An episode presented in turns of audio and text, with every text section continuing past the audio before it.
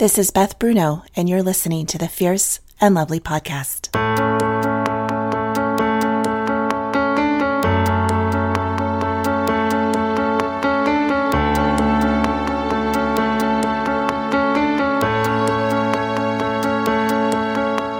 I dream of a time when women rest in each other's presence without judgment, comparison, competition, or fear, when we are known and celebrated when we lay down our shields of protection from the battle, but also from each other, when we can lament without shame and laugh without guilt, when we are one storyline, fierce and lovely women of God. Join me as I talk with fierce and lovely women from around the world.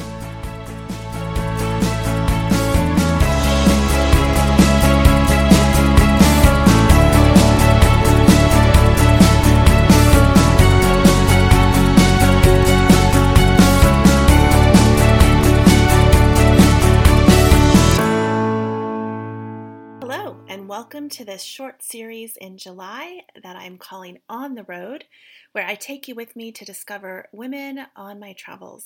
If you missed last week, we were in the Brittany region of France, and today I'm taking you to Normandy, way up by the English Channel, to the famous Mont Saint Michel.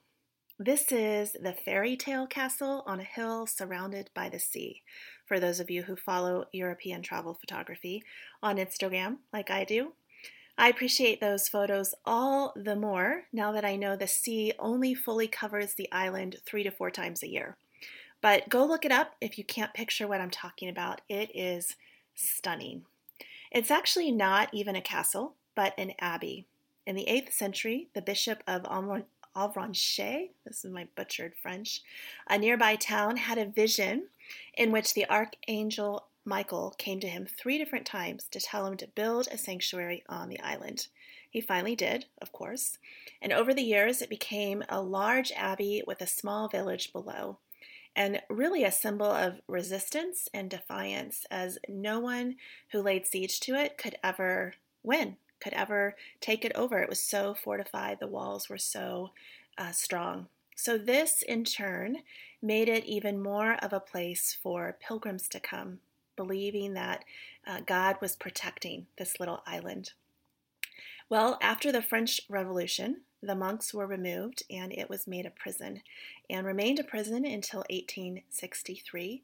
Um, but largely because influential people like Victor Hugo rallied for it to be restored and brought back to its historic uh, importance for the country. So in 1874, it was made a historic monument, and the monks and the villagers all returned.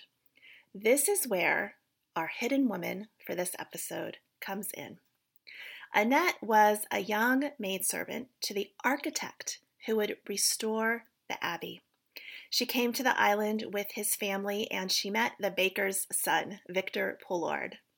Legend has it that on one visit, as the tide came in, Victor carried Annette to dry land. Well, they married soon after and started to run a small hostel on the island for visitors because word was spreading quickly in Paris about the restoration, and more and more people, both pilgrims and scholars, were coming to the island. But what would they eat? And what would happen when the tide came in and they were stuck? Annette had the idea of preparing cheap omelets that were rich in protein for the weary travelers, and a business was born.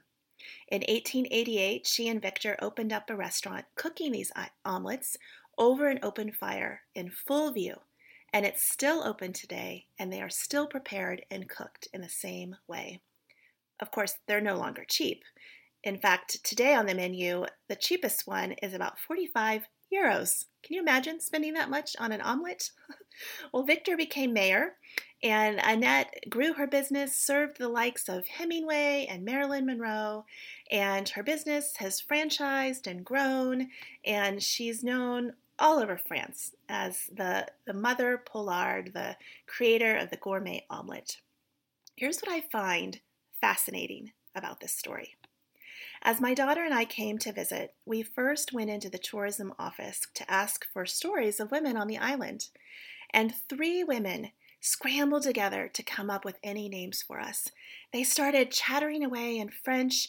One of them was on the computer, another was going rifling through all of the files that they had, and they couldn't come up with any names until one of them remembered Annette Poulard. Why would they not know more about her?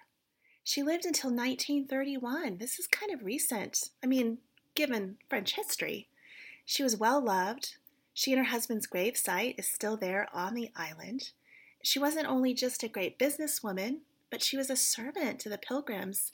I really believe her heart was genuine. Well, we went into an office right next to the restaurant there on the island to ask again. And the woman working there pointed to the massive fireplace next to the desk. This is the original restaurant location, she said. And next to the fireplace was a tiny little description. We asked her what she knew of Duchess Anne of Brittany because we were right next door to Brittany, and she had no idea who we were talking about. It left me really sad. The French have some incredible women to learn from, and they're failing to teach even the tourism industry their stories. Well, I couldn't afford a 45 euro omelet, but here's to your legacy, Annette Poulard. Thanks for serving the weary traveler so well. Next week, I'll take you to Paris on the last episode of On the Road series. This is Beth Bruno, and you've been listening to the Fierce and Lovely podcast.